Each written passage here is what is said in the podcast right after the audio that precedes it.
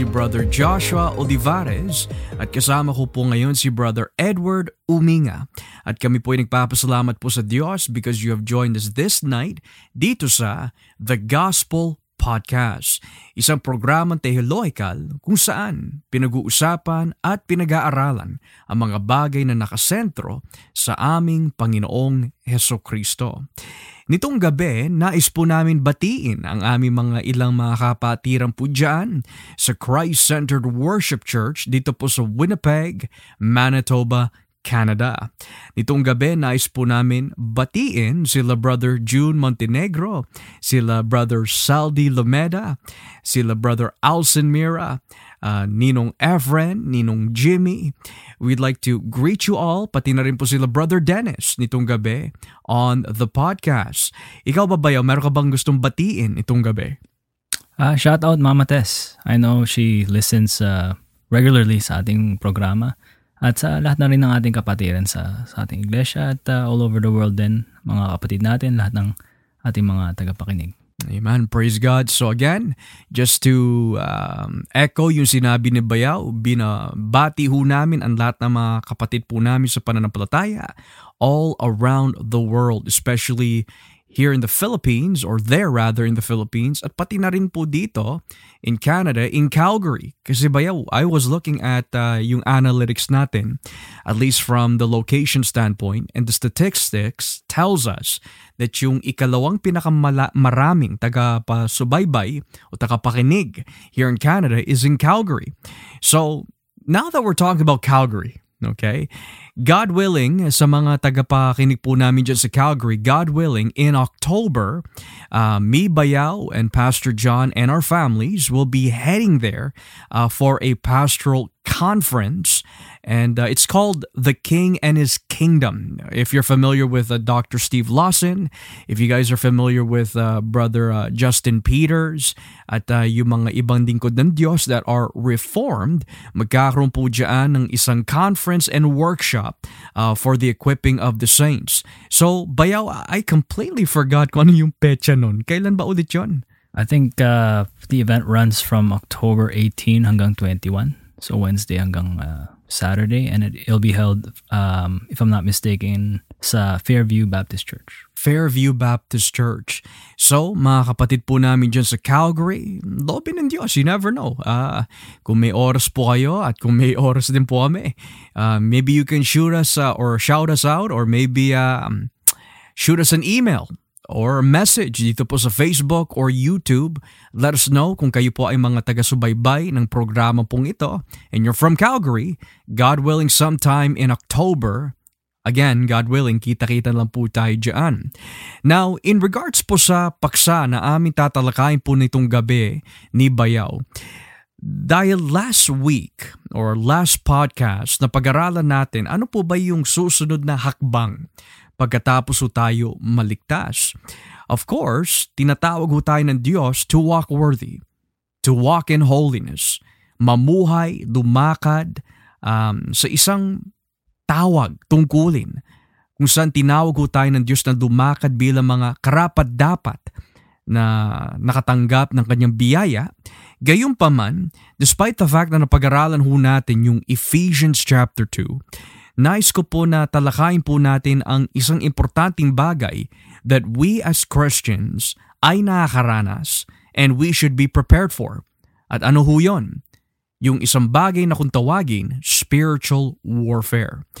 You know, it has been commonly said sa mga false teachers, bayaw, that when you are in Christ, kapag ikaw ay na-born again na, well, everything is gonna be smooth sailing. Hindi ka naharap ng mga pagsubok, hindi ka na makakaranas ng mga tukso. Meron pa nga mga, um, we could say, maling aral na kung tawaging entire sanctification, that the moment you become justified by faith, you are completely perfect na. Hindi ka na pwede magkasala, hindi ka na pwede mahulog sa kasalanan. Gayunpaman, base sa nakikita ho natin sa Biblia, malino na sinabi ni Pablo, ang lahat ay nagkasala at hindi umabot sa pamantayan ng Diyos. Kung si Pedro ay nagkasala, si Pablo ay nagkasala, si David ay nagkasala, lahat ng mga lingkod ng Diyos, even if they are saved and justified, even regenerated, nagkakasala pa rin. Gayunpaman, may tinuturo sa atin ang Biblia kung paano natin magagawang magtagumpay laban po sa mga, we could say, tactics ng demonyo, tactics ng Diablo. At yan po ay makikita ho natin in Ephesians chapter 6. So, bago ho natin simulan ito bayaw, is there anything that you would like to add before we get into verses 10 ng Efeso Kapitulo 6? Ah, siguro Pastor, just in light of what we've talked about in the previous episode, how yung naging application that we are to um, walk in holiness, as you Mhm. mentioned, walk as chil- children of light, walk as as as people uh, that are wise. Kasi nga the time the times are evil. Yeah. We are to make use of our time. Um, dito naman sa, sa Ephesians 6, makikita natin sa babasahin natin, again, as you mentioned, um, it's now preparing us uh, for spiritual warfare. Kasi, you know, we're not being recruited, um, you know, to, to join a war. What we're going to be reading mamaya is, is Paul is going to be saying na ito, this is evident in the Christian life. Nangyayari talaga to. Mm. So to be ignorant of this or talagang to totally set aside natin to, that would be such an unwise thing to do. At uh, pag dumating ang trials, dumating ang tukso, dumating ang ang ang, ang uh, gawa ng kaaway, you know, we have to be prepared uh, as Christians. Exactly. And I love that word prepared bayaw because kahit nga ang ating Panginoon Jesus eh, in His model prayer para sa atin in Matthew 6, nung sinabi niya, in this manner is how you should pray. He goes on by saying, uh, Hallowed be thy name. Our Father which art in heaven, hallowed be thy name. Thy kingdom come, thy will be done. And then later on, sabi niya, after give us our this bread or our daily bread day by day, he then goes on to say, and lead us not into temptation, but deliver us from the evil one. Na anong ibig sabihin po nun? It means sa buhay ng isang Kristiyano, makakaranas at makakaranas po tayo ng digmaan sa espiritual na kung tawagin spiritual warfare. Maaari, kasama ho natin ngayon ang mga ilang kapatiran na nakikinig po all over the world. Tulad natin bayaw, may mga times na bumabagsak ho tayo. Nagkakasala. Nagkakaroon ng mga kahinaan that we cannot seem to overcome right away. At bakit po ganon? Bagaman na tayo ho'y humingi ng tawad sa Diyos, nilinis na po tayo ni Kristo sa pamagitan ng kanyang dugo. Dumarating po minsan yung mga tukso that we cannot seem to overcome. Yet, we do see in the Bible na may solusyon. We do not have to be discouraged. We do not have to be depressed. We can run to God upang bigyan niya po tayo ng lakas sa pamagitan ng ating mga pag-aaralan nitong gabi. At yan po yung spiritual warfare, mga kagamitang pandigma na ikinaloob ng Diyos para sa atin. So simulan po natin dito sa aklat ng Ephesians chapter 10 or sorry, Ephesians chapter 6 beginning at verses 10 to 12. Babasahin po ni Bayaw and he will give the exposition of this kung bakit po ito tinawag na spiritual warfare. So Efeso 6 Gs, talatang Gs hanggang 12, Ephesians 6 verses 10 to 12. Ito po ang sinasabi ng salita ng Diyos. At bilang pangwakas, magpakatatag kayo sa Panginoon sa pamamagitan ng dakilan niyang kapangyarihan. Gamitin niyo ang lahat ng kagamitang pagdi- pandigma na ibinigay sa inyo ng Diyos para malabanan niyo ang mga lalang um, ng Diablo sapagkat ang kalaban natin ay hindi mga tao kundi masasamang espiritu sa himpapawid, mga pinuno, may kapangyarihan at mga tagapamahala ng kadilimang namamayani sa mundong ito. Mm. So, in verses 10 to 12, malino natin nakikita bayaw na talagang this is warfare language. Mga wika, we could say, lingwahe na talagang handang makipagdigmaan. Now, it is interesting kasi itinuro ng ating Panginoon Jesus that um, we should not retaliate. Sinabi ng ating Panginoon Jesus, um, do not render evil for evil. And yet, sinabi din ng ating Panginoon Jesus that kung tayo man ho ay uusigin, if one slaps you on one cheek, ibigay mo yung kabila. And we ought to pray for our enemies. Yun ang sinasabi po ng Biblia. Gayunpaman, dahil ito ay nasa lingwahe ng pagkikipagdigmaan bayaw, what exactly is being referred to here in verses 10 to 12? Ano yung kahulugan ng mga tekstong ito? Well, uh, again, um, in light of sa mga napag-usapan natin last time in the book of Ephesians, makikita natin dito, sinabi ni pa- Pablos, bilang pangwakas, or in Mm. English, finally. Yeah. So, in light of everything he has previously said with regards to our Christian walk, ito naman is a call to stand against the powers of darkness. Kasi nga, he's being, uh, he's stating here um, that it is evident sa buhay kristyano na talagang may digmaan. Kasi it's, it's um, combat language eh. Nakalagay dito para malabanan nyo Mm. ang mga lalang ng Diablo. So we have to be prepared as Christians when we walk, right? Uh, after na establish na natin na um, you know, we we ought to walk. Well, this is the next step. Mm.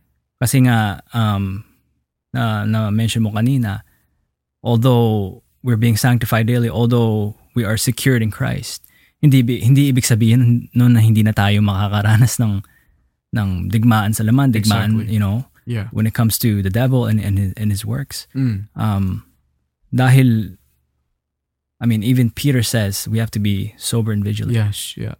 because the, the the devil is like a roaring lion always seeking someone to devour. So makikita natin dito sa verse 10.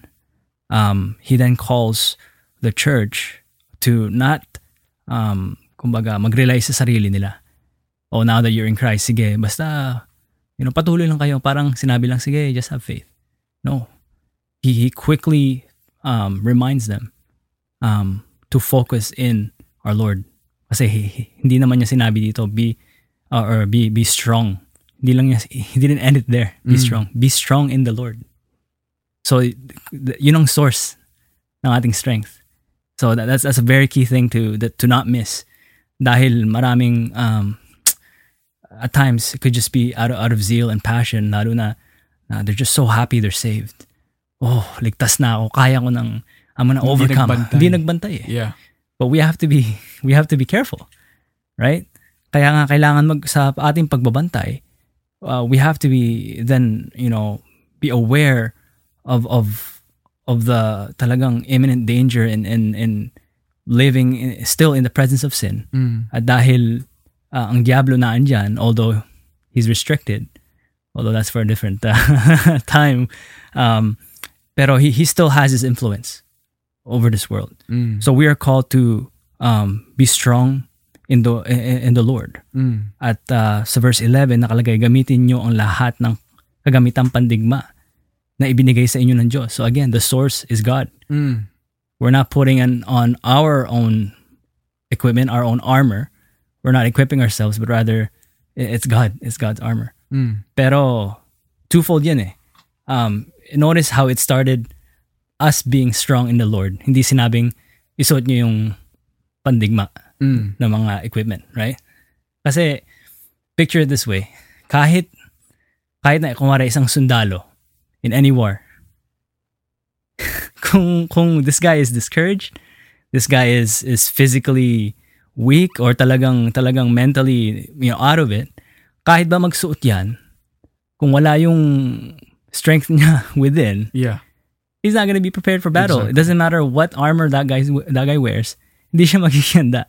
So inuna ni Pablo, we must be strong in the Lord. Exactly. And then rely on God, put on his armor. Mm. Yun ang ito ang mga ating magiging kagamitan para maging successful successful tayo para ma-overcome natin itong digmaan na that, that, that Paul is talking about.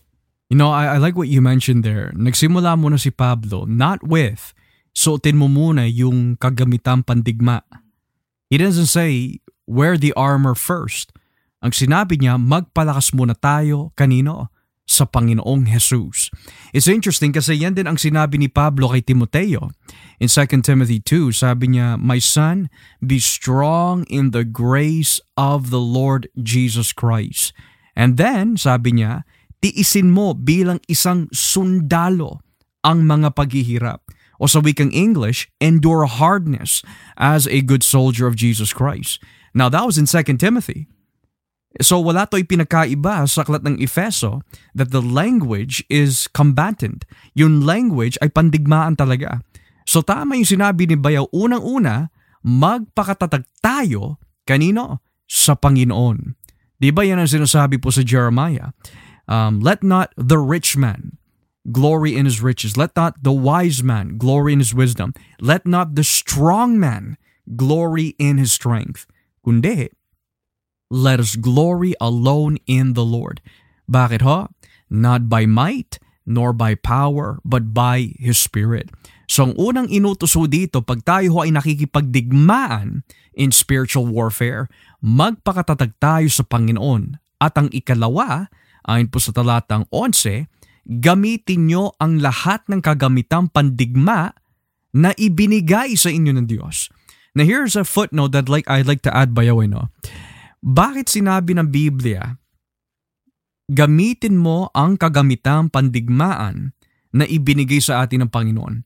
Dahil walang kagamitan pandigma here on the earth o sa ating sariling lakas na sapat to withstand spiritual warfare.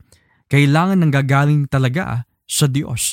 Ang kalakasan ng bumula sa Diyos, pati na rin ang ating armor ay nagmumula sa Diyos. Now, bring this back to you, Bayono.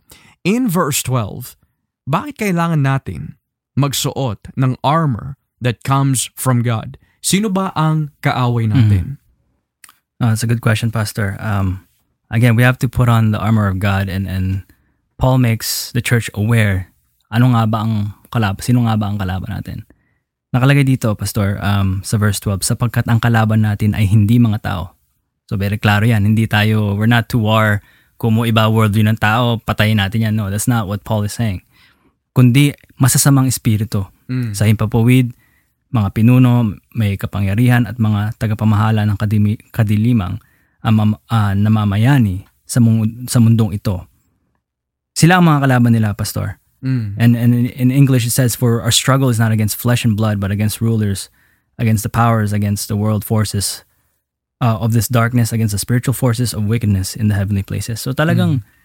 si Satanas, tsaka niyang um, army of darkness ang ating kalaban. Mm. So therefore, since this is a spiritual battle, we can, we're not putting on literal you physical know, physical armor. armor. Mm. We need the armor of God to combat him kasi nga on our own, hindi natin kaya eh. Mm. Hindi natin kaya. But since we are victors in Christ, we put on the armor of God, this is the only way for us to combat the, the forces of evil.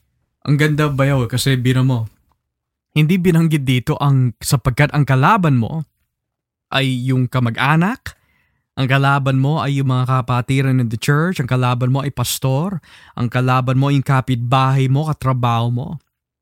Kasi sabi dito, ang kalaban natin is broken down in this military uh, structure, we could say, sa verse 12 ang kalaban natin ay hindi mga tao.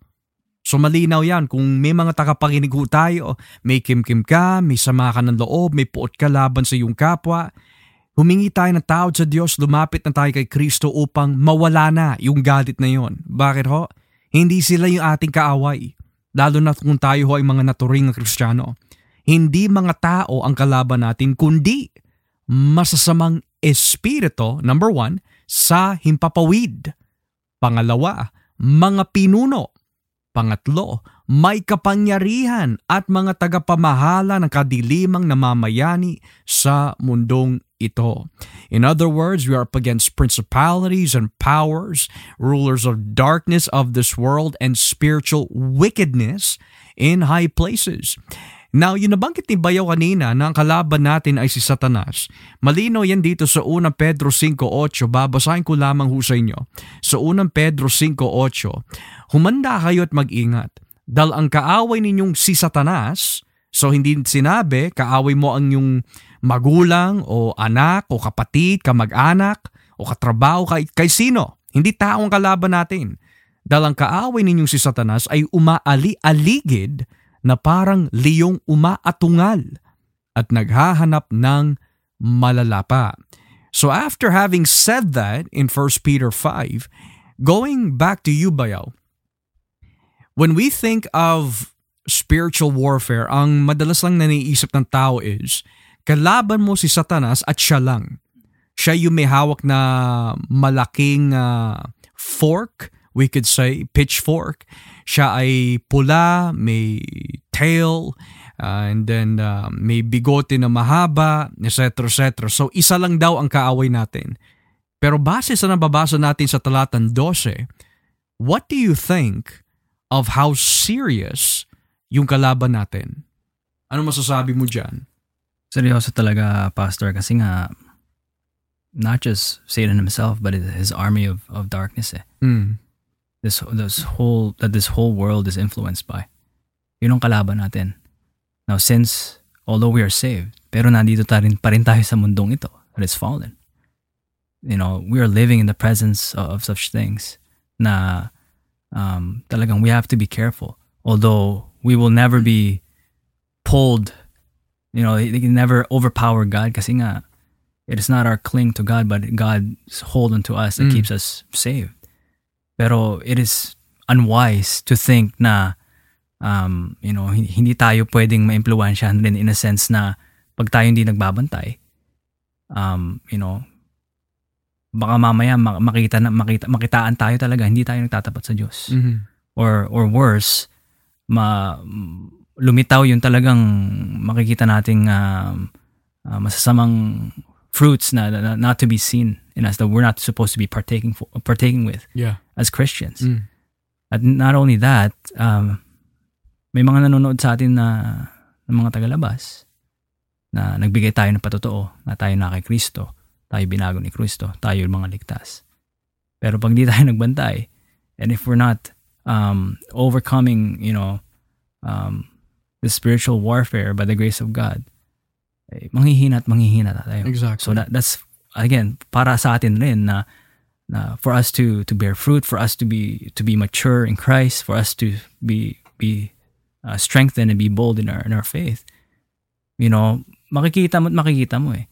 If you're truly walking in the light, and if you're being wise with all the spiritual blessings that God has given you to overcome such warfare, makikita mo kung manghihina ka talaga o, o talagang napapalakas ka ng Diyos eh. Mm.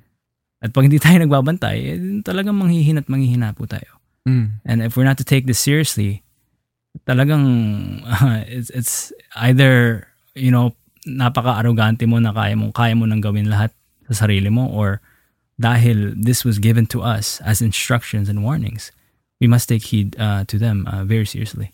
Praise God. Now, it's interesting bayaw kasi ang kalaban natin ay hindi ordinaryo eh. Kasi sabi dito, ang kalaban natin ay hindi mga tao kundi masasamang espiritu unang-una sa himpapawid. So ito nagtuturo sa atin bayaw that it is quite clear that our enemy is cosmic. Our enemy is not of this world in the sense na siya'y ordinaryo. These are spirits in high places. Pangalawa, mga pinuno These are most likely, I wouldn't say just high ranking, pero malalakas na mga masasamang espiritu. At may kapangyarihan at mga tagapamahala ng kadilimang namamayani sa mundong ito. Now, it's interesting kasi in the book of Daniel bayo, we see that throughout the history um, na inilatag ng Diyos na nakikita natin sa aklat ng Daniel, lalo na nung nananalangin si Prophet Daniel na siya ay magkaroon ng revelation tungkol sa mga ipinapakita niya, pinapakita ng Diyos sa kanya. Nagkaroon siya ng visitation from an angel. At sabi nung anghel, when you read Daniel 7 all the way through Daniel 10, kitang-kita ho doon that this angelic visitation said, I should have came to you earlier kaya lang the prince of this nation was hindering me. Nang ibig sabihin, itong sinasabi ng Biblia ng mga tagabamahala ng kadiliman na mamayani sa mundong ito, it refers that there are evil spirits even in different nations and countries na masasabi din natin na sila po yung mga pinuno doon from a spiritual perspective kung bakit there are times, if not frequently, bakit sa mga ilan bansa bayaw, tulad ng Middle East, hindi nakakapasok ang ebanghelyo freely as it should. Kumbaga, pinagbabawalan nila ang ebanghelyo. Sa China, pinagbabawalan ang ebanghelyo. And even here in the Western society, gradually, pinagbabawalan na unti-unti ang ebanghelyo in the name of science, in the name of social justice, in the name of equality, gender equality. Kaya talagang kung titignan natin from a human surface level, bayaw, no? sa point of view ng human surface level, ang nakikita lang natin is yung gobyernong gumagawa niyan yung mga politicians ang gumagawa niyan, yung LGBTQ, yung mga woke culture, cancel culture ang gumagawa niyan. Pero sa Biblia, bagamat kaaway natin sila in the sense of the cross because they they they they they resist the cross, they hate the cross, but yet we are called to pray for them. Pero in the background of it all, ang talagang kaaway natin kung bakit sila nagiging ganon, kung bakit sila nabitag, kung bakit sila nabulag, dahil ang kalaban natin ay mga masasamang espiritu sa hipapawid, mga pinuno, mga tagapamahala ng kadiliman na mamayani sa mundong ito. So tulad nga ng sinabi ni Bayaw, hindi po pwede kung tayo ho ay makikipaggera kung ang kalaban ho natin may AK-47, lalabas ka na puro may nap- namchucks lang. Or lalabas ka na may tinidor na plastic pa. Wala tayong kalaban-laban ho doon mga kapatid. Kundi makita ho natin in a bit from verses 13 and following, bakit kailangan natin suotin ito? Ano po ba yung mga armor na ibinigay sa atin ng Diyos? What do these pieces of armor, spiritually speaking, give to us bilang mga mananampalataya upang magtagumpay laban sa mga ito? So bayaw, basahin natin ang talatang 13. And if we can give exposition for this, uh, let us do so. Ano nakalagay dyan? Kaya gamitin nyo ang lahat ng kagamitang pantigma na ibinigay sa inyo ng Diyos para sa oras na dumating ang kasamaan ay magawa ninyong makipaglaban uh, at pagkatapos ng pakikipaglaban ay manatili pa rin kayong matatag. Mm. So nakalagay, kailangan natin suotin ang kagamitang pandigma tapos inulit na naman na ibinigay sa inyo ng Diyos. Bakit ho?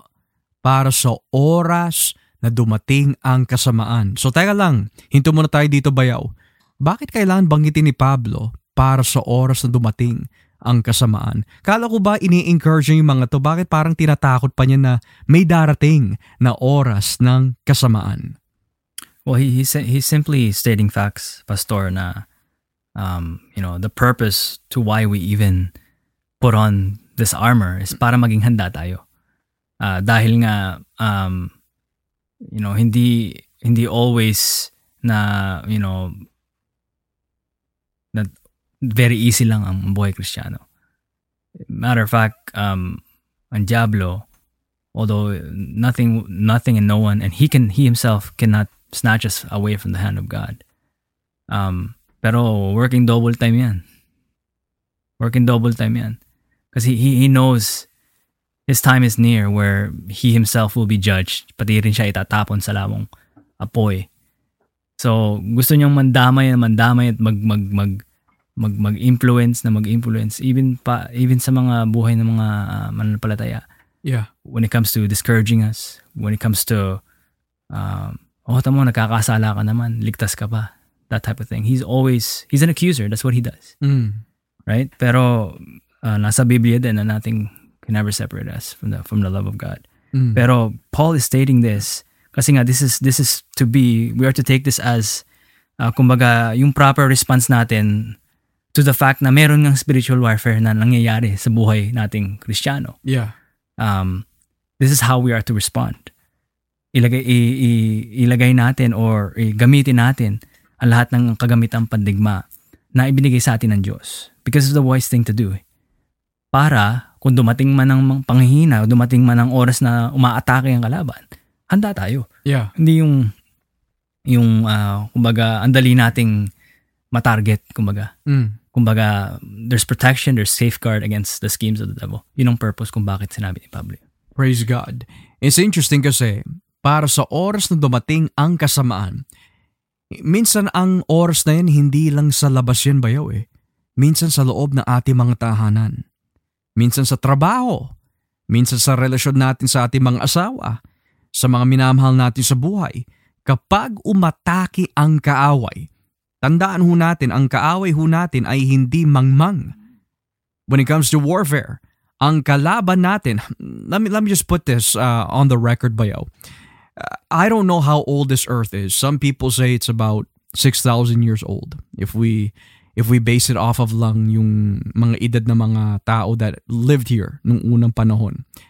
But for the sake of this lesson, ang mga kalaban natin are spiritual forces that have been living for several thousands of years na hindi natin alam. And yet, without a doubt, may alam sila when it comes to warfare. Matter of fact, nakikita din natin yan going back to the book of Daniel. Alexander the Great, sino yung mga tumulong sa kanya? Spiritual forces in wicked places na pinintulutan ng Diyos na siya ay magwagi So when it comes to warfare, ang kalaban natin ay hindi mangmang when it comes to warfare. Kaya nga sa oras na dumating ang kasamaan, magawa natin makipaglaban. No, hindi sinabi dito, sa oras na dumating ang kasamaan, magawa natin umiyak, wala tayong magawa, magkulong na lang tayo sa kwarto, hindi tayo makikipag-ugnay sa Diyos when you're having a bad day. Instead of lumapit sa Diyos, tinatakbuhan natin siya What's interesting is, God calls us on the offensive. Sabi niya dito, para sa oras na dumating ang kasamaan, ay magawa ninyong makipaglaban. Now, Bayaw, here's one question. Paano ako makikipaglaban? Eh, espiritu ang kalaban ko. Hindi mo naman masusuntok ang espiritu. Hindi mo na matatadyakan ang espiritu. So, what does it mean na magawa natin makipaglaban sa mga espiritu? Dahil um, you know, in this in this warfare again, as you mentioned, we're called to take the the offensive din. Hindi naman pwede maging passive lang tayo. Yeah. Same thing as when we hear the word of God, dapat may application yan. And, and when we're called to do something from the word of God, when we're commanded to do something, we have to be doers of the word, not Yeah. just hearers. Mm. So the same thing in warfare, um, you know, since it is God who has blessed us, this this um, um, spiritual gifts that we can use, itong armor of God na sinasabi dito, that we can put on para ma makipaglaban tayo, then we ought to use it. Pero as you mentioned nga, Pastor, you know, this is this is not like something physical kasi nga spiritually nga yung warfare, warfare natin eh. To which makikita natin dito, uh, Paul is going to be listing a bunch of um, spiritual things, spiritual armor that we are to put on para nga maging successful tayo sa laban na to. Amen. Now, it's interesting kasi, sabi din dito, at pagkatapos ng pakikipaglaban, ay manatili pa rin kayong matatag. Now, this is interesting bayaw kasi we might ask the question, bakit pinintulutan minsan ng Diyos na dumating ang oras ng kasamaan? Para din para tayo ay maging matatag, matibay, marunong makipaglaban. Saan ho? Sa temptation makipaglaban against anxiety, makipag-aglaban sa discouragement. Hindi ho natin magagawa maging matibay sa pananampalataya unless we learn to trust in God and take the initiative sa pamagitan ng biyaya na ibinigay niya ho sa atin to submit ourselves therefore to God and resist the devil. Yun ang sinasabi sa Santiago 4.7 eh para magawa ninyong makipaglaban, sabi ng Biblia, at pagkatapos ng pakikipaglaban, so this, this is a continual warfare. Hindi yung, okay, nakipagdigmaan na ako nung Monday, siguro papahinga na ako nung Tuesday. No, kaya nagpapahinga na siguro Diablo, relax muna ako. time out muna uh, Satan, ha? time out muna. Pahinga muna ako. No, this is until you know God calls us home or pag sa pagbabalik ni ni Kristo, we're gonna be battling and battling. Tsaka bayaw, itong gera na napasukan natin, hindi ito gera tulad ng um, yung Philippine Army versus yung Islamic terrorist in, in Mindanao. Na pag, ah, pag ah, araw ng digmaan, they're shooting at each other pero pag nagkaroon ng Manny Pacquiao boxing fight, eh titigil na. Hindi ganon. Kahit ba may mga Manny Pacquiao fights pa in the spiritual warfare, hindi tumitigil ang kaaway. Kasi sabi nga ng Biblia, eh, parang siyang isang leon na umaali-aligid looking for those na nais niyang lapain. So sino po yung lalapain niya? Yung mga taong hindi gumagamit ng kagamitang pandigma na ibinigay sa kanila ng Diyos. So, yung offensive pala na tinutukoy dito bayaw upang tayo ay maging matatag. The first offensive na binabanggit dito is gamitin yung armor of God. yun ang first offensive. Kasi kung hindi nga namin natin gagamitin, paano nga tayo makikipaglaban? At pangalawa, paano tayo mananatiling matatag? Right? So, tignan naman natin yung mga other armors na binabanggit dito. Simulan po natin sa talatang 14. And uh, Bayaw, uh, if you can do the reading and exposition of that verse um, for our viewers to understand. Sa verse 14, kaya maging handa kayo, gawin ninyong sinturon ang katotohanan. Isuot nyo ang pagkamatuwid bilang pananggalang sa dibdib ninyo. Mm. So makikita natin dito uh, sa sa verse 14, um, stand therefore having girded your waist with truth. Mm. Or ano ba yun, loins in some translation, having put on the, the breastplate of righteousness and having shod your feet with the preparation of the gospel um, of peace. So nakalagay dito, stand therefore. So again, we can only stand if we are equipped with the armor of God um, that God has given us. So each we're gonna break this down each each verse pero may mga ililista nga dito na mga symbolic na mga na mga armor pieces eh. So again, we have to also um, remind ourselves na Paul's writing this in light of you know that the Greco-Roman time. You know, there's that you know figure of, of Roman soldiers Mm. and whatnot. Um, you know, he might have even um, written the book of Ephesians while he was jailed too, so it's easy for him to to spot uh, what what what uh, ano anong mga kagamitan ng mga ng mga nakikipag um, digmaan. Yeah. But uh, uh, having having said na yung um, having girded your waist with truth, um, kasi sa physical, eh, pinoprotektahan niya yung abdomen natin eh. Yeah. And tsaka when it's tight, it gathers up the rest of our garments kasi nga kung loose-loose lahat, lahat na, na lawlaw, hindi tayo makaka effectively move or to to ano to fight, right? Mm.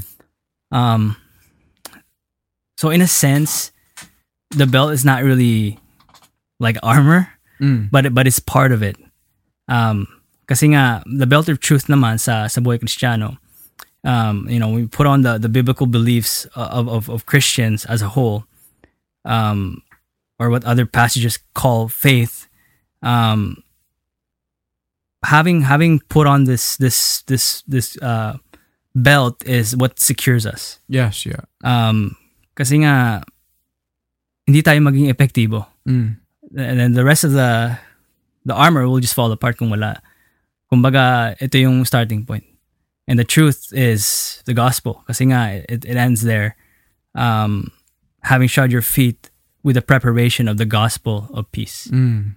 So, preparation is key. And how are, are we prepared? Prepared um, with the gospel. Amen to that. So, tignan mo yung sinabi ni Pablo ah, in verse 14. Inulit na naman bayaw eh. Kaya maging handa kayo. Kanina, sinabi na nga, ang kalaban natin ay hindi mga tao. Para tayo ay dapat maging handa kapag dumating ang oras ng pakikipaglaban. And then inulit niya na naman sa verse 14, kaya maging handa kayo. So, this preparation language in the midst of warfare ay napaka-importante.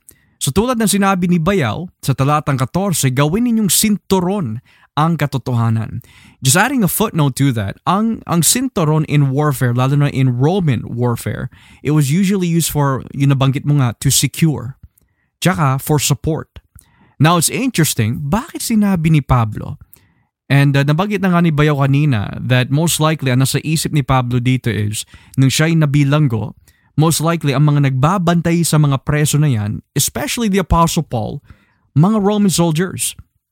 So, habang si Pablo is in, sabihin na natin, a Roman imprisonment, kasi yan ang traditional belief um, ng provenance ng Ephesians that ito ay naisulat nung nakakulong po si Pablo in Rome. And if that in fact is the case mga kapatid, si Pablo habang siya'y nabilanggo, nakatingin siya sa mga gwardya na Romano na nagbabantay sa kanya at sa kanilang mga kagamitang pandigma na suot. So sabi niya, isuot nyo ang sinturon ng katotohanan. Bakit kailangan natin suotin ang sinturon ng katotohanan in a figure of speech? Kasi ang gawain talaga ng katotohanan, bayaw, and for those who are listening, is to preserve us for the sake of God's will and God's glory. Nang ibig sabihin, kapag binasa natin ang aklat ng kawikaan, ano madalas yung nagiging payo ng mga ama sa kanilang mga anak? My son, obey my words. For if you keep my words at itinali mo ito sa iyong leeg, this will preserve you and give more blessings and grace to you and will add more years to your life. So ngayon, Paul is saying, pagdating sa araw at oras ng digmaan, pag tayo ay nakikipaglaban, suotin natin ang sinturon ng katotohanan to secure you in God's truth. Kasi dumarating sa atin, tulad ng ginamit mo na analogy bayaw, yung looseness. Bakit tayo nagiging hindi mahigpit sa katotohanan? Bakit minsan nakakalimutan natin ang katotohanan? Bakit minsan nabibitawan natin ang katotohanan? Because hindi natin itinatali gamit ang biyaya ng Espiritu Santo ang katotohanan niya concerning about the love of God for us. Dumarating sa atin, hindi ka na mahal ng Diyos. Wala na mangyayari sa pamilya mo, hindi na sila maliligtas. Kahit anong ilang beses ka pa magbahagi sa kanila, hindi maniniwala yung mga yan. Sino yung bumubulong sa atin? Kaya kapag tinanggap natin yung bulong ng kaaway, nabibitawan natin ang katotohanan. Kaya sabi ng Biblia, gawin ninyong sinturon ang katotohanan. Nang ibig sabihin, paano mapapanatili sa isang kabataan na malinis ang kanyang pamumuhay? His word have I kept in my heart, that I may not sin against you. So, katumbas ng salitang suotin ang sinturon ng katotohanan, kapitan natin lalo ang salita ng Diyos. Saan? Sa ating mga kamay? Hindi ho. Sa ating mga puso. So yun ang unang-una kailangan po natin gawin. The truth is our support and security kapag ito'y tinali bilang sinturon sa ating mga puso. Pangalawa, isuot nyo ang pagkamatuwid bilang pananggalang sa dibdib ninyo. Now, in the English translation, ano nakalagay dyan, Bayaw? Having put on the breastplate of righteousness. Mm. Now, breastplate. In the art of war, Bayaw, what what what is the purpose of a breastplate at ano yung pinoprotektahan nito? Honestly, if if there is one of the more important know, parts of the armor, it would be the breastplate. Mm. Kasi yung breastplate uh, essentially is what protects yung most of our vital organs. Eh. So kung walang breastplate, talagang yari ka. Yari ka. Easy target, kumbaga, oh. sisiw ka. Oh. Right? Pero spiritually speaking naman, um, you know, it's like Paul is saying um, in the spiritual battle, we cannot fight the spiritual battle with our own righteousness. Mm. So we are rem- reminded that the righteousness um, that, that, we have is not something we earned on, on our own, mm. but we're fighting this um, the uh, with the righteousness that we receive by faith uh, mm. in Jesus Christ. So it gives us then a, a general sense na confidence lalo na kasi nga breastplate eh. confident ka. You're you're you're you're you're armored up. Kasi nga you know it's not your righteousness. Mm. It's the righteousness of Christ. Nabitbit mo. Nabitbit mo. Exactly. Yeah. Now it's interesting kasi aside from the righteousness of Christ bilang pananggalang sa dibdib ho natin, one of the most vital organs na dapat din protektahan na nagagawa ng breastplate pag ito'y naisuot is not just the liver, is not just, uh, we could say, the GI system, kundi most importantly, ang puso. Kapag ang ating mga puso ay nabantayan, lalo na in the context of warfare, hindi ka agad mamamatay na maaga. Kasi may breastplate ka eh. So ngayon, may maaari may tanong natin, if we have to wear that breastplate to protect the vital organs, for example, the heart, anong minsan ang pumapasok sa ating mga puso pag wala tayong bantay? Ano sa tingin mo ba yun? A lot of things. As John Calvin would say, the heart is a factory of many idols. Mm. Right? So whether it's it's a lack of trust in God and you you'd rather you know, ituon yung yung pananampalataya elsewhere because you want to cope with this whatever stress or whatever spiritual battle that you're you're dealing with na hirap na hirap ka na. Um, so pag hindi tayo nagbabantay, kung ano-anong pumapasok na that, that's a bunch of uh, filled with deceit Mm. sa ating mga puso. Um, whether it's discouragement, whether, you know, oh, magpatuloy pa ba ako, um, you know, ligtas ba nga ba ako, ano nga ba to, talaga ba akong kristyano o hindi. Although those things, we do ask ourselves every day, we ask God in a healthy manner kasi nga, we, we ought to examine ourselves if we're truly of the faith. Pero kung hindi gwardyado ang puso, lalo na with, with the word with the word of God, as as you said, the psalmist said, "I have kept your word in my heart so that I might not sin against Mm. you." Mm. Kung ano kung ano ang lalaman niyan, yun at yun ang lalabas rin sa pagkatao natin, Yeah. sa ating mga bibig, 'di ba? Yung Kung anong laman ng puso natin, yun ang lalabas sa ating bibig, eh, sabi rin niya sa Biblia. So, pag hindi yan na protektado, nako, Yari ma- makukurap na yung buong buong ano mo, system mo. Yeah, yun yung sasabi ba yun ni Jeremiah eh. Um, the heart is, above all things, desperately wicked and full of deceit. Pero hindi lang si Jeremias ang nagsabi nun mga kapatid, pati na rin po ang ating Panginoon Jesus. Babasahin ko lamang ho sa inyo. Sa Marcos 7.20 hanggang 23, tignan po natin kanya sinasabi. Sa Marcos 7.20 hanggang 23, sinabi pa ni Jesus, ang dumalabas sa tao ang nagpaparumi sa kanya sa paningin ng Diyos. Verse 21, sapagkat sa puso ng tao nagmumula ang masamang pag-iisip na nagtutulak sa kanya na gumawa ng sexual na immoralidad. So of course, that would involve um, all forms of sexual immorality, from pornography to adultery to fornication and homosexuality. Lahat ng um, things that are unlawful in the context of sexuality. And then, pagnanakaw. Na minsan, may pwede mga tuwiran, well, hindi naman ako nagnanakaw ng materialis eh. Okay, sabihin na natin yon. Pero kung ninanakawan mo ng oras ang iyong mga employers instead magtrabaho ka, ikaw ay nagtatago sa banyo, nagtatago ka sa storage. Or if you're in school, or if you're um, doing an application, or you're uh, writing something and then you plagiarize. Instead of yung ideas mo ang ginagamit mo, nagnakaw ka pa ng ideas ng iba, or pat, bahagi na rin po dito, cheating on your taxes. Lying na yon na may halong pagnanakaw pa. So, hindi tayo nakakalusot po dyan. And I mentioned, and as I mentioned kanina, Pastor, we're we, we are warned time and time again about idolatry sa sa Biblia. Right? Eh sabi ni eh, sabi sa sa Mateo 6:21 for wherever your heart uh, your treasure is, there there will be your heart also. So, kung so, saan tayo naglalaan ng oras, saan tayo nag invest kung yun na lang, yun na lang iniisip natin, pero wala namang kilalaman you know, sa ating Panginoong Jesus and, and His kingdom, then idolatry na yun. Mm. At yun, ang- yun magpupuno sa puso natin kung nga hindi tayo magbabantay. Tsaka bayo, mabigat yun eh. Mabigat yung binabanggit mo eh. For where your treasure is, that's where your heart is also.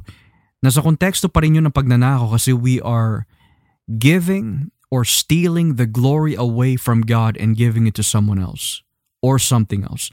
Tulad ng sinabi sa Roma 1 mga kapatid, ipinaubaya ng Diyos ang mga ito who have exchanged the glory of the Creator for the glory of the creature. Nang ibig sabihin, instead of sambahin nila ang tunay na Diyos, ang sinasamba ho ng sanlibutan ay ang imahe o larawan ng tao. Nang ibig sabihin, that quote that uh, Bayaw mentioned earlier, uh, yung sinabi ni John Calvin, the heart is a factory of many idols. Marami tayo di na Diyos eh. So, pagnanakaw rin yun because we are stealing, taking away from the glory of God yung karapat dapat lang ho maibigay sa Kanya at binibigay ho natin yan sa ibang bagay that are not worthy of worship. And then, nabanggit ho dito, pagpatay. So, bayaw, sabihin na natin, just to play the advocate, well, matuwid naman ako na tao, hindi naman ako pumatay ng tao physically. Siguro, hindi marumi ang aking puso. Ano masasabi mo doon? Wala pa rin lusot, Pastor, kasi si Jesus na mismo nagsabi eh. The, the extent of, of the, the, the, the law na thou shall not murder, Mm. that extends past, you know, just yung physical na pagpatay. Mm. But if we've hated someone, Mm. pumatay na tayo, sabi ni Kristo. So wala tayong lusot. We've all we've all done that. So, kahit mga Kristiyano, minsan kung di tayo magbabantay, kung Mare, whether it's, you know, someone madaldal, makulit, or, or someone talagang na, hindi ka lugod-lugod, alam mong pinahagian mo na to, ayaw makinig, minama ka pa, pinapersit ka pa sa trabaho. But to start now hating that person, no, you have to be careful. Exactly, yeah. Because again, you know, we're not warring against that individual. Pero yung kung sino mo nag sa taong yun. Mm. Right? We are to win that soul to Christ. Um, so, maging maingat tayo. So, ang pagpatay hindi lang sa physical. Yeah. Pati na rin yung pagkikimkim, poot, ay natin magpatawad, bahagi po yan sa pagpatay, according to 1 John. And then sa verse 22, pangangal dun niya. Of course, it's physical and spiritual. Kasakiman, paggawa ng lahat ng uri ng kasamaan tulad ng pandaraya, kabastusan, inggitan, paninira sa kapwa, pagyayabang at kahangalan. Ang lahat ng kasamang ito ay nanggagaling sa puso ng tao at siya nagpaparumi sa kanya. So sa madaling salita, itong rason kung bakit sabi ni Pablo, through the Spirit of God, na isuot ninyo ang pagkamatuwid bilang pananggalang sa dibdib ninyo.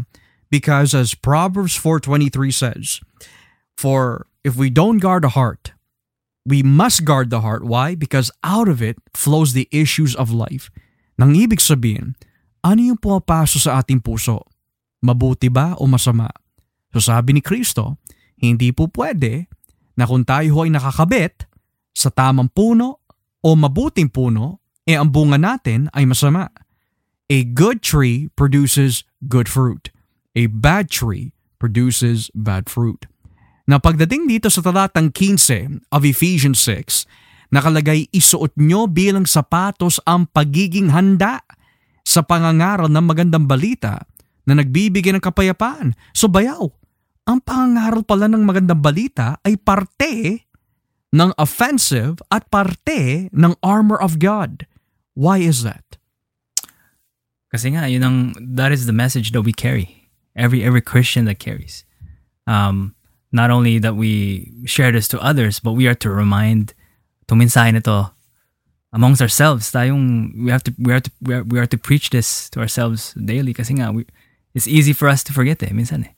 As, as, you know, few, uh, um, um, feeble-minded creatures na although, you know, we are saved by grace, you know, talagang one way to combat uh, the devil and, and his schemes is to remind ourselves of what Jesus did on the cross. Um, but again, ang ang ang bitbit nating mensahe is is the gospel and the symbolic armor here is now the shoes. Yes. Pero yung yung kina na sinabi dito is yung pagsuot natin ng sapatos, pagiging handa. Again, that is the, the key. Preparation is key. Um, so uh, the gospel provides the footing for everything we do eh. Kasi nga, Mm. hindi lang ito basic Christianity na ito, ito magandang balita. No, the gospel branches out to every aspect in our Christian walk. Mm. And it should permeate, you know, our whole lives and it should af- affect everything that, that we do. And that's what the gospel is. So, pero what reminded this me this is uh, as I was reading some some commentaries then some some people um, um, wrote something about Isaiah 52 7 na Paul may have um, may have had this passage in his mind where it's nakalagay dito how beautiful upon the mountain, mountains are the feet of him who brings good news who, pro- Mm. who proclaims peace who brings glad tidings of good uh, things who proclaims salvation who says to Zion your God reigns so really yung sinabing preparation dito is talagang readiness so spiritually uh, symbolically speaking suot natin to sapatos na to, we are ready uh, for this warfare. We have a firm grip. We're ready. We're ready to go. Uh, ang ating pundasyon talaga is ang, ang ebanghelyo. Mm, praise God. So sabi dito, uh, shod yourself with the preparation of the gospel of peace. So bakit sa Tagalog nakalagay pagiging handa sa pangangaraw ng magandang balita na nagbibigay ng kapayapaan? Kapayapaan to who? Well, we could say two things. Kapayapaan sa atin because of the victory we have in Christ.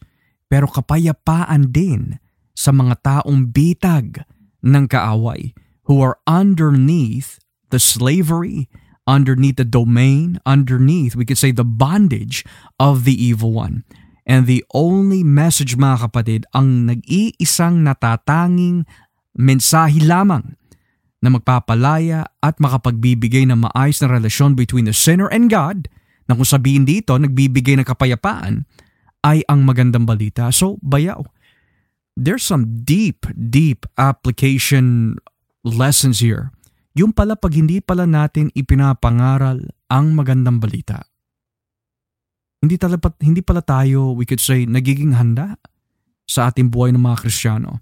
When we're not sharing the gospel pala mga kapatid, paano natin ma maibibigay yung mensahe ng kapayapaan sa mga taong bitag ng kalaban? So, kapag hindi pala natin isinusuot itong sapatos, uh, figure of speech, hindi tayo magiging handa sa pangangaral ng magandang balita ng Diyos. Yeah. Uh, as Jude puts it in, in verse 23, save, save others. From the fire. Uh, by snatching them from, from the fire. Yeah. When we carry the message of reconciliation, the only message na magbibigay kapayapaan between isang makasalanan na tao and God. Para sila'y mapatawad, malinis, ma-justified in the sight of God. Tapos hindi tayo handa, hindi, tas, hindi tayo equipped to give this message uh, then we're not really effective soldiers mm. in the mm. king of the kingdom of God. Mm. So we have to be ready at all times. Praise God. So we have to be ready to wear the breastplate, ready um, to wear the belt of truth, ready sa pangangaral ng maganda balita. So hindi sinabi dito, maging handa ka sa pangangaral kapag andyan ang pastor. O kapag andyan yung mga may, mas, may alam ho sa atin sa Biblia. Hindi ho. Ang bawat isa ho sa atin is called by God na suotin mo ang kagamitang pandigma, hindi lang ang pastor, hindi lang ang mga deacons, hindi lang ang mga elders of the church, kundi pangkalahatan ho ito upang maging handa ho tayo sa pangangaraw ng magandang balita na nagbibigay ng kapayapaan. When we get to verse 16, hindi lang iyan. So marami pa. Gamitin din ninyo bilang panangga ang pananampalataya ninyo para hindi kayo tablan ng mga panunukso ni Satanas na para mga palasong nagliliyab na bayaw. What does that mean? Uh, sa English, Pastor, this is the shield, shield of faith. Mm.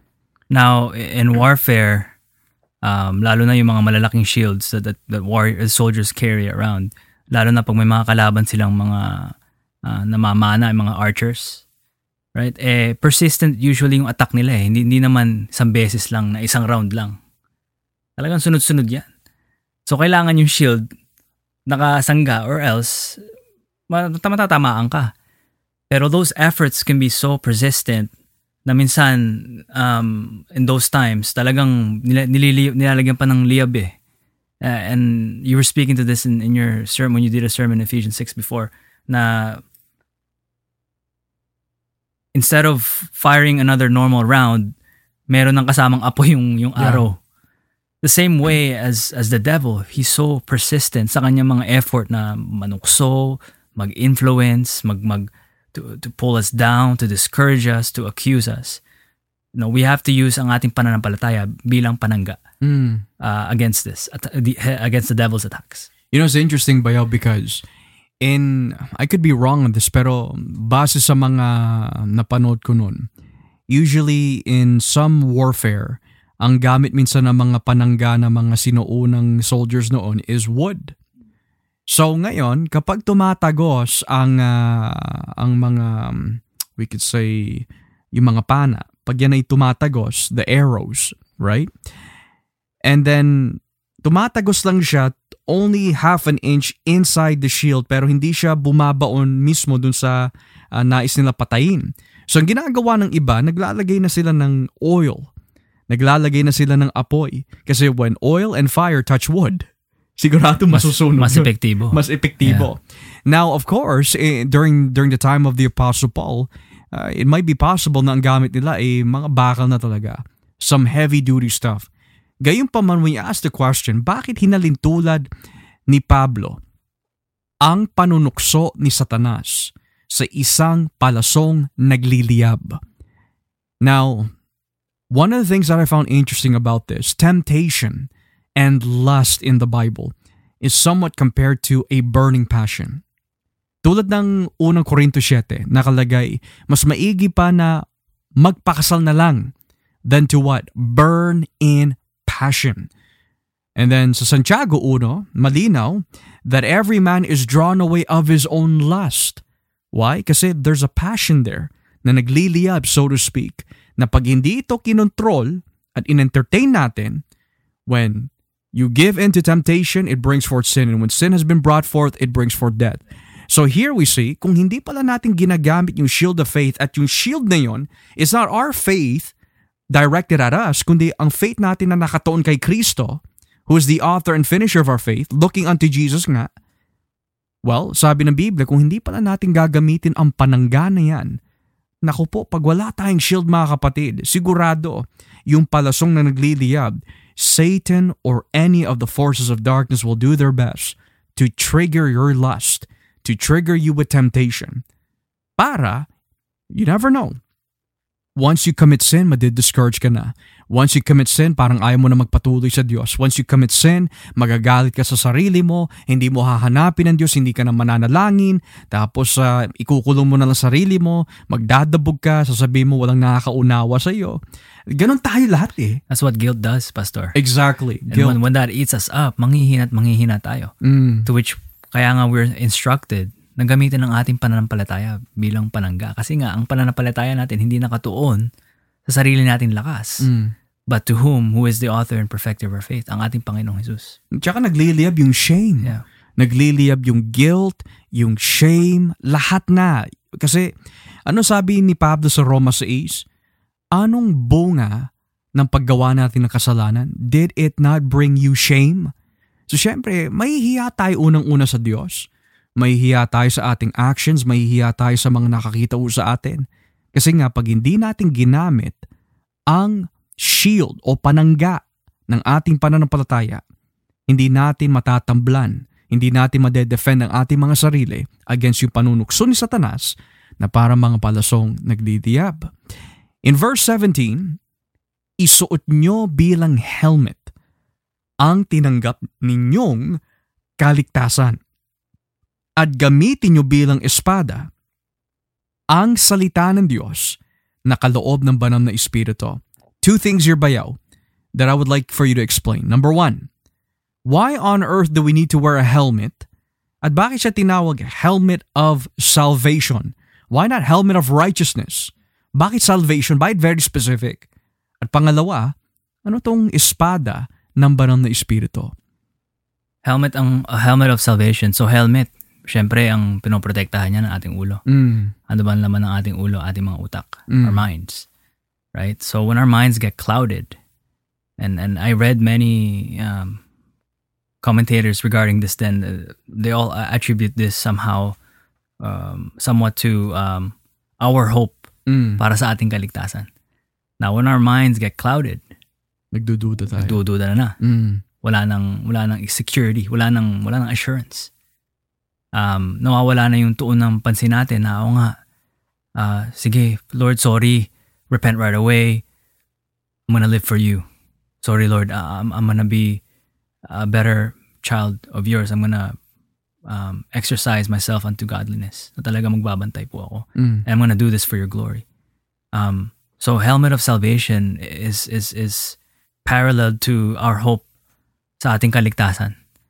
Kasi nga kung, kung ano nung napuno sa ating utak na naka-influence na tayo, na sa atin, eh, siguradong babaksak tayo. Mm. Wala na yung the right mental state, wala na yung mental fortitude para magpatuloy. Panay ano na eh, panay kahinaan na lang ang madudulot eh. Right, yeah. And since, you know, uh, yan ang ating nervous system and that's the center of it all that controls the rest of the body parts. Mm. Baksak ang, baksak ang buong katawan mo. Kasi nga, wala na, nawala na yung, nawala na yung blessed hope that is in you, that is in Christ. Naapektuhan ka na. Nagpadala ka na kasi nga, whether um, natukso ka and you fell into sin, imbis na, as you mentioned, Pastor, imbis na lumapit ka tayo sa Panginoon at We run magsisi, away. we run away. Exactly, yeah. And and uh, dapat hindi hindi po gan mga ganun ka ba mga kapatid. Um, we are to guard our um, our hope that is in us with hel- with our helmet of salvation para we are to be reminded, okay, gagawin ko ba to? Hindi, niligtas na ako ni Jesus from these sins. Mm. So why go back to ano, to darkness? Diba? We are to walk in the light na. We're children of, of light. So, mariremind tayo, o nga, ligtas na ako. Not just for security purposes, oh, ligtas na ako. I can do whatever I want. Obviously, hindi ganun ng tunay na Kristiyano. Pero rather, salamat o Diyos, niligtas niyo po ako. Therefore, kahit na nandito ang katuks- mga uh, katuksohan na, na, na nalapit, uh, lalayuan ko to. Mm. Hindi ko to, I'm not gonna, I'm not gonna, hindi ko to papatulan, hindi ko to, hindi ko to, uh, I'm not gonna succumb to this. I'm not gonna, uh, hindi ako papa-impluensya dito. Kasi nga, ang, we've set our, our minds on things above na eh. Yeah. And, and, and our hope uh, of our salvation is, is, you know, accomplished, is, is planned before the foundations of the world and is secured in heaven. Mm. So, if, kung yun ang tinutuunan, pinagtutuunan natin ng, ng ating uh, utak, ating mind, always, then, then we are ready. Kasi nga, uh, we have that hope in us, knowing na, you know, we know how this ends. You know, ang kagandaan nito, thank you for that, Bayo. Ang kagandaan nito is that yung helmet of salvation, um, of course, yung nabanggit mo, protects the head. But spiritually, protects our thoughts from doubting yung certainty na ibinigay na sa atin ng Panginoon. Halimbawa, 1 John. Bakit ba naisulat ang 1 John? These things were written that you may know you have eternal life. So ba- bakit po nasabi yung? Kasi in 1 John 2, Brethren or children, I do not desire that you sin, but if you do sin, you have an advocate with the Father, our Lord Jesus Christ, who is the propitiation for our sins. Not only for our sins, but for the sins of the whole world too. Nang ibig sabihin, alam ni Juan na darating ang araw na tayo ay magkakasala. Pero, sinabi niya agad, tumakbo ka na kay Kristo right away. Bakit? Kasi tulad na sinabi ni Bayo kanina, pag tayo ho'y nagkasala, as much as we hate ourselves, talagang masasabi natin, kinamumuyan natin ating mga sarili dahil sa ginawa natin laban sa Diyos. Hiyang-hiya tayo lumapit sa Kanya eh. Bakit ko nagawa yon? Bakit ko nasabi yon? Ilang beses ko na hiningi ng tawad ito sa Diyos, bakit pa ulit-ulit? So ngayon, bumubulong na ang kaaway. And bumubulong siya sa ating isip, hindi ka na patatawarin ng Diyos. Pangalawa, hindi ka mahal ng Diyos. Pangatlo, ilang beses ka na niya binigyan ng chance and yet yan ang isusukli mo na sa Kanya. Di ba yan ang nangsa, na nangyari in the book of Revelation chapter 12? Si Satanas accuses the brethren day and night before God. And then in the book of Job, ano yung sinabi ni Satanas kay sa Diyos? Well, sabi ni Satanas sa Diyos, kaya mo naman pinagpapala ito eh. Kasi, you know, He has all these blessings pero tanggalin mo lahat ng pagpapala niyan, susumpain ka niyan before your face. Nang ibig sabihin, He is like a roaring lion. Naghahanap siya talaga ng malalapa at nag-accuse siya ng mga brethren. So He will accuse us, our conscience will accuse us, lalo na kung ang ating budhe ay hindi founded on the Word of God. Darating at darating po yung kaisipan, Lord, do you really love me? E sabi ng Biblia, He will never leave you nor forsake you. Pangalawa, Lord, talaga bang you died on the cross for my sins? Bakit ganito? Well, sabi ng Biblia that when you fall, sabi ng salita ng Diyos, when you fall, tulad ng ginawa ni Kristo kay Pedro, but I have prayed for your faith, that your faith fail not. Nang ibig sabihin, alam ng Panginoon na babagsak tayo. Pero, in the midst of our weakness, then are we made strong, sabi po ng Biblia. Pero paano ho natin mapapaalala yung mga bagay na ito sa ating isip at puso? Well, isuot nyo bilang helmet ang tinanggap ninyong kaligtasan. At sino ho nagpapaalala ho niyan? Ang banal na Espiritu. So we need this helmet to protect our thoughts. Naku po, pag our thoughts ho, mga kapatid, if our thoughts are not guarded well, sabi nga ng kawikaan eh, as he thinks in his heart, so is he. Kung ano yung isipin mo, pag negative ka, magiging negative din ang outcome ng buhay mo. Kapag ikaw ay sabihin na natin clouded with hate, you'll be clouded in hatred of lifestyle as well. Kaya nga, suotin mo ang helmet ng tinanggap mo bilang helmet of salvation. Now dito sa uh, pangalawang um, armor na, gina, uh, na binanggit dito bayaw at gamitin nyo bilang espada. So here's another offensive. Bilang espada ang salita ng Diyos na kaloob ng banal na Espiritu. So, again, as you mentioned, Pastor, offense. Ano na to, hindi lang armor pero weapon. Itong sandata natin sa digmaan na spiritual, which is the Word of God. Um, that's that's that's been referenced in the in in the Bible. Uh, guys, sa sa book of Hebrews, I believe chapter four, uh, the Word of God um, is is is alive. Mm. or in other in other verses uh, the word of god is like a it's like a double-edged sword. Mm. right? Sharp very sharp. Able to to penetrate um all kinds of things. Right? So itong ating gamit but we have to regard the word of god for what it is we have to actually have confidence in the first place Exactly, yeah. that the Bible is in fact the Word of God.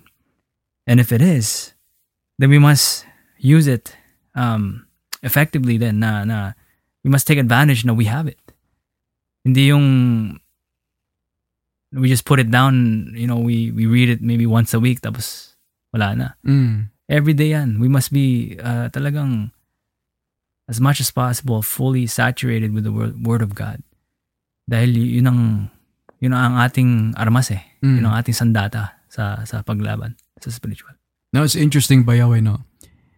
Uh, this text that says, gamitin nyo bilang espada ang salita ng Diyos.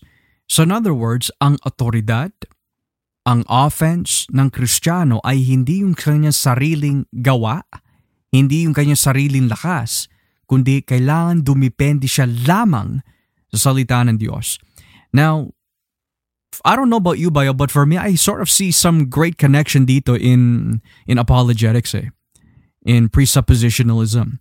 Nang ibig sabihin, ang presuppositionalism or kung tawaging covenant apologetics uh, in the context of, uh, of apologetics, kapag sinabi po yung salitang apologetics is yung pagdepensa o pagdefend, pagtanggol ng ating pananampalataya.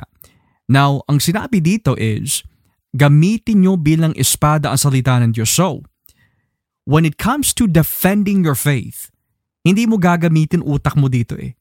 Ang gagamitin mo yung otoridad ng salita ng Diyos. Madalas, ang tao ho ay natatakot in defending their faith kaya sila nagko-compromise. Pero kung gagamitin nila by standing on the Word of God, sabi nga ni Martin Luther Bayaw eh, you don't need to defend the lion, you just have to let it loose. Nang ibig sabihin, the Word of God is like a lion, according to Martin Luther, that it can defend itself. Now, nang ibig sabihin, pag tayo ho ay dumidepende sa salita ng Diyos, dahil ang salita ng Diyos ay nagmula sa Diyos at ito po ay buhay at hindi pwede bumalik na walang kabuluhan. When you stand upon it, when you use it. So di ba kanina, maging handa ka by wearing o isuot mo ang uh, preparation of the gospel of peace upang ipangaral mo ito. So kapag ang salita ng Diyos ay binitawan na natin sa mundo, binitawan na natin um, in reconciling two people who are opposed to each other, or ginamit natin for our own selves, tutulungan tayo ng Espiritu Santo kasi this is the sword of the Spirit eh. Gawa ng Espiritu Santo to.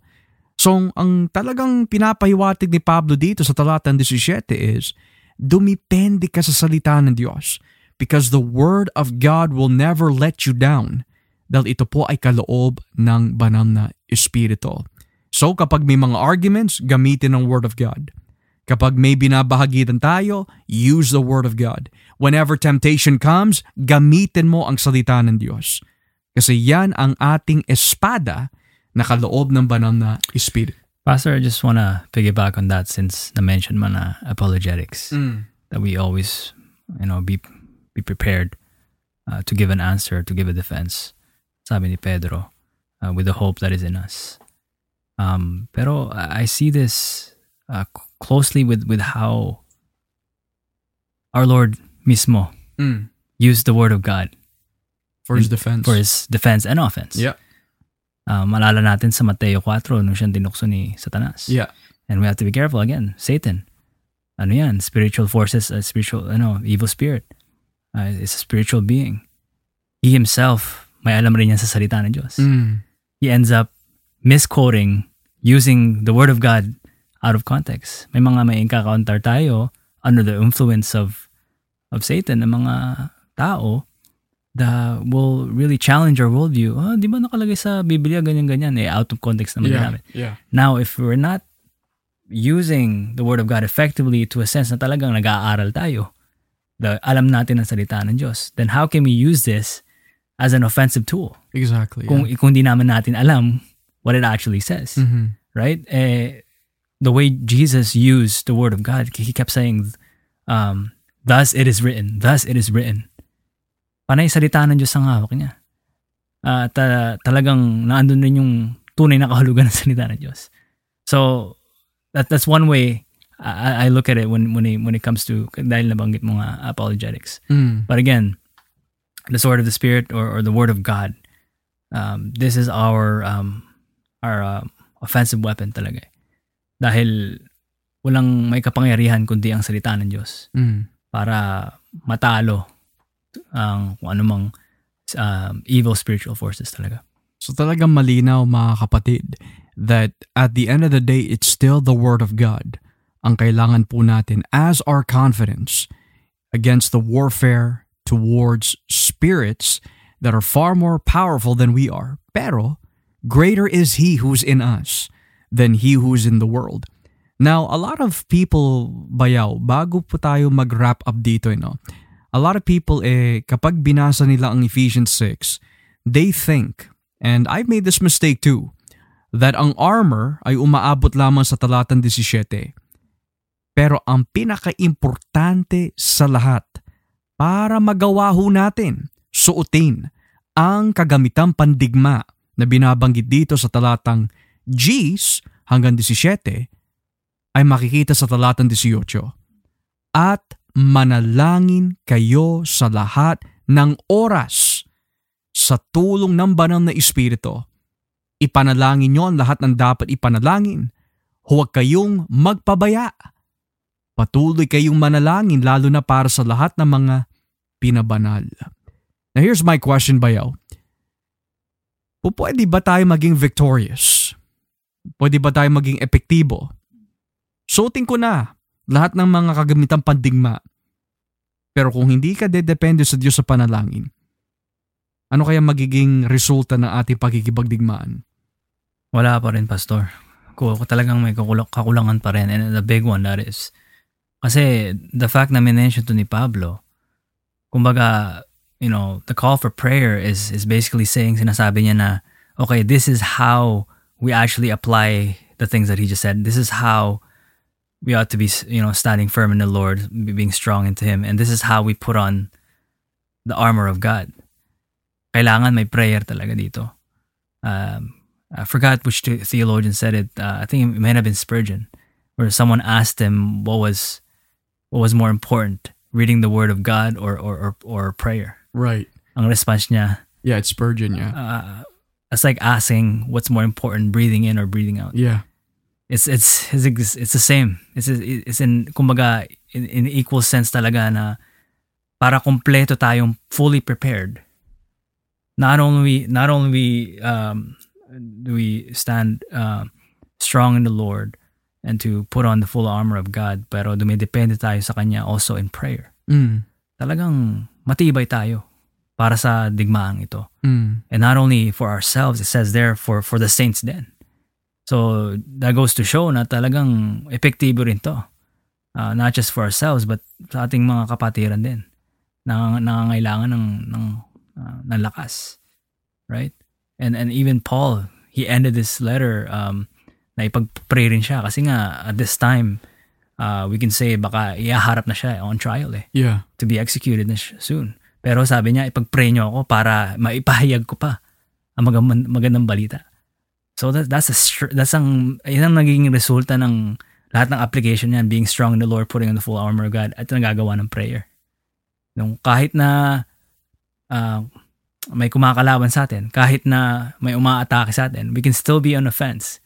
Kasi nga sobrang nakatuon tayo kay Kristo na kahit anong mangyari, gusto pa nga natin ipahayag pa ang magandang balita. So Yes. there's that sense of strength and boldness that is rooted in truth, which is the gospel, na talagang um, magiging successful tayo dito sa sinasabing ang uh, spiritual warfare na to. Kasi nga, hindi tayo dumedepende sa atin, kundi dumedepende tayo sa Diyos. Amen to that. So nakikita ho natin mga kapatid nitong gabi, at the end of the day, hindi ba pwede yung suotin mo lang lamang ang armor mo and say, you know what, this is enough. Hindi ko na kailangan lumapit pa sa Diyos. I don't need to pray anymore. Hindi ho mga kapatid. Malino na sinasabi dito at manalangin kayong lahat sa oras na ito upang kayo tulungan ng banal na Espiritu. So hindi tayo mga kapatid magiging tagumpay without the power of the Holy Spirit. So anong solusyon? We need to pray. You know, a lot of people kinatatamaran natin yung panalangin eh. Ah, kinatatamaran, hindi binibigyan ng toon ng pansin ang pananalangin. Pero sabi dito, huwag kayong magpapabaya sa iyong pananalangin. Bakit ho? Number one, prayer to God communicates and connects you with God Himself. Pangalawa, kapag tayo ho ay nanalangin, hindi lang natin pinapanalangin natin mga sarili, kundi huwag tayo magpapabaya na ipanalangin natin ang lahat ng mga pinabanal. Bakit ho?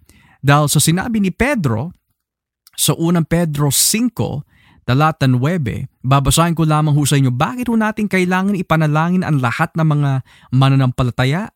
Verse 9 ng unang Pedro 5, patatagin ninyo ang iyong pananampalataya sa Diyos at labanan ninyo si Satanas. Alalahanin ninyong hindi lang kayo ang naghihirap kundi pati ang mga kapatid nyo kay Kristo sa buong mundo. Nararanasan din nila ang mga paghihirap na ito. So hindi lang pala, ah man, ang dami kong pinagdadaanan. Hindi, pati na rin ang aking, ating mga kapatid all over the world. Kaya natatanda ako, bayo si Brother Juni, tuwing may prayer meeting tayo. Napapansin mo sa kapatid natin, lagi niya binabanggit, panalangin natin lahat ng mga persecuted Christians kasi kung tayo ho ay nasa katatayuan ng mga kapatid natin ngayon na pupugutan na ng ulo. Sa katatayuan ng mga pamilya na babarilin dahil sila po ay firm on the gospel. Or sa mga ama na bubugbugin o babatuhin hanggang sila'y mamatay dahil sa kanilang pananampalataya. Do you not think, beloved, that it is so essential na dapat natin ipanalangin ang mga ito? Bakit ho? Para ang kanilang pananampalataya ay manatili at hindi tumiwalag. Nang ibig sabihin po ba, Pastor or Brother Ed, na pag hindi ako nanalangin, ititiwalag ang kanilang pananampalataya? Not necessarily. Kasi at the end of the day, ang Diyos ang humahawak niyan. Whether we pray or not, ang Diyos pa rin ang humahawak niyan. But nonetheless, ito ay utos ng Diyos. We need to pray for them. And the reason why we need to pray for them, because ito ang kalooban ng ating Diyos. And dahil ito ang kalooban ng Diyos at parte din po ito sa ating kagamitang pandigma, and this is a part of warfare, saan ka makikita bayaw in any war in history? Kapag ang kalaban is um, overcoming uh, the good guys, hindi ba in even in war movies, tumatawag sila sa radio, uh, sa walkie-talkie nila, hey, back up, back up, back up, back up, reinforcements. So what happens mga kapatid kung hindi tayo tatawag ng reinforcements? At ano po yung reinforcements na tinutukoy ho dito? The power of the Holy Spirit. We need the power of the Holy Spirit. Because it is not by might, nor by power, but by His Spirit, says the Lord. So bago tayo magtapos, bayaw, any exhorting closing words that you would like to give the brethren? Siguro bro, before I close with the with an exhortation, medyo na-answer mo na din eh. Pero ma- maririnig pa rin natin yan lalo sa mga pilosopo eh, na, oh, if you truly believe, yun pala, ang Diyos nyo sovereign eh. Kailangan pa manalangin. Ba't kailangan pa i-put on yung armor na yan kung protektado ka naman? Sovereign naman ang Diyos nyo eh. Ligtas ka na eh. Ba't bakit, bakit pa kailangan itong mga bagay na to? Anong, like, what can we say to, that, to those people? Well, unang-una, for anyone who says God is sovereign at bakit pa natin kailangan na ipanalangin pa, well, unang-una, yan ang gusto ng Diyos eh. Magiging prangka tayo, yan ang gusto ng Diyos eh. Yan ang inutos niya eh. Tsaka siya may likha ng lahat ng bagay, yan ang gusto niya. Pangalawa, a famous theologian by the name of R.C. Sproul said bayaw, uh, R.C. Sproul said, tungkol sa katanungan, well, kung alam naman ng Diyos what we are going to ask before we ask it, why should we pray? Because it keeps us connected with God through communication. Ang ating relasyon sa Diyos, mga kapatid, is intimate. Nais ng Diyos na tayo ay maging intimate sa ating relasyon sa Kanya. So bakit kailangan natin manalangin? Number one, yan ang gusto ng Diyos, yan ang utos ng Diyos. Pangalawa, it brings intimacy sa ating relasyon sa Diyos. Pangatlo, when you pray, do you not know mga kapatid that prayer is work? Kapag tayo ho ay nananalangin, aba, hinuhu, hinuhugis tayo ng Diyos to be conformed to be like Christ. Kaya sabihin na natin, okay, God is sovereign, pero what is the purpose of praying? Bakit inutos din to ng Diyos? Para maging katulad natin si Kristo. Do you not think, mga kapatid, na si Kristo who was with God since the very beginning, alam niya yung gagawin ng Ama, alam niya yung kalooban ng Ama, as long as what the Spirit veils to Him or reveals to Him? Alam niya. Kaya lang, because He submitted to the will of the Father, nanalangin siya. Because He is the Son of God and those na mga tagasunod, tagasunod ni Kristo dapat manalangin para maging katulad din po natin ang kanyang buktong na anak. So in regards to answering yung mga pilosopo, well, sabi ng Biblia, ang talino sa mundo ay kamangmangan sa Diyos. At ang mga itinuring mangmang na mundo ay itinuring ng Diyos bilang wisdom of God. Bakit wisdom of God? Kasi those who are in Christ, would be considered the wisdom of God because Christ Himself is the power and wisdom of God ayon sa unang Korinto, Kapitulo 1. So, nitong gabi mga kapatid, we pray and hope that sa ating pag-aaral nitong gabi, meron tayo napulot na aral about spiritual warfare and uh, Baya, what are some things that we can maybe encourage our brethren na nakikinig nitong gabi? Again mga kapatid, uh, we just have to continue on and, and, and stand firm in the gospel. Alam na po natin kung anong magandang balita. Mm. Remind ourselves, preach the gospel uh, to ourselves daily sa ating mga kapatiran. We all need it kasi we're we're prone to sin still. We are prone to um, forget. Um, pero not only the gospel, but, the, but in light of the gospel, we are shown truly kung sino tong Diyos na ating uh, pinaglilingkuran, pinagsasamba, sa ating sinasamba. Mm. Uh, we serve the Almighty God the King of Kings, the Lord of Lords. In Colossians 1, we are reminded of the preeminence of our Lord and Savior Jesus Christ. Na, dahil, na, na, nabanggit sa kanina natin sa Epeso sa ni, ni Pablo na ang kalaban natin is, is, is Satanas, the principalities and the rulers and authorities na ng, ng uh, masasamang espiritu ng, ng mga ito. Yeah. Um, pero we are to be reminded that our Lord Himself Sabi sa Colosas uh, 1, 16 to 17, For by him all things were created, both in the heavens and on earth, visible and invisible, whether thrones or dominions or ruler, rulers or authorities, all things have been created through him and for him. He is before all things, and in him all things hold together. So, again, hindi hindi hindi may misconception kasi na oh sa sa sa hell ang ruler doon si si Satanas. No, no, no. Uh, kumbaga, opposite lang ni, ni Jesus si Satanas. Pero hindi. Jesus is the maker of all things. Exactly, yeah. He created Satan. Mm. So he has power over him. So we ha- we ought to be encouraged by that. Now, although temporarily, temporarily may impluensya si Satanas sa mundong ito, but we can be confident kasi nga, the God that we serve created all things, eh, including the principalities and, and, and the, the authorities that we war against kasama dun si Satanas. Mm. To which pati sa Colossus 2 tells us na Jesus disarmed the, these principalities and powers at the cross. Mm. So we are we, are reminded with our victory in Christ. And um and I guess the the last verse I want to encourage us with um is Saroma 8 verses 38 to 39. Mm. Sa English po nakalagay, For I am convinced that neither death, nor life, nor angels, nor principalities, nor things present, nor things to come, nor powers, nor height, nor depth, nor any other created thing will able to separate us from the love of God, which is in Christ Jesus our Lord. Mm. So doon lang doon lang doon lamang po tayo uh, ituon natin ang ating pansin. Looking unto Jesus po ang uh, ang author, ang author at uh, perfecter of our faith. Praise God for that. And as we come to a close mga kapatid, we pray that meron po tayo na pudot na aral. Tayo po ay dumakas po sa Panginoon. And um, the Christian life is not easy. Pero hang in there mga kapatid. Hang in there. Huwag tayo madidismaya. Huwag tayo magdi-discourage. Huwag ko tayo malulungkot.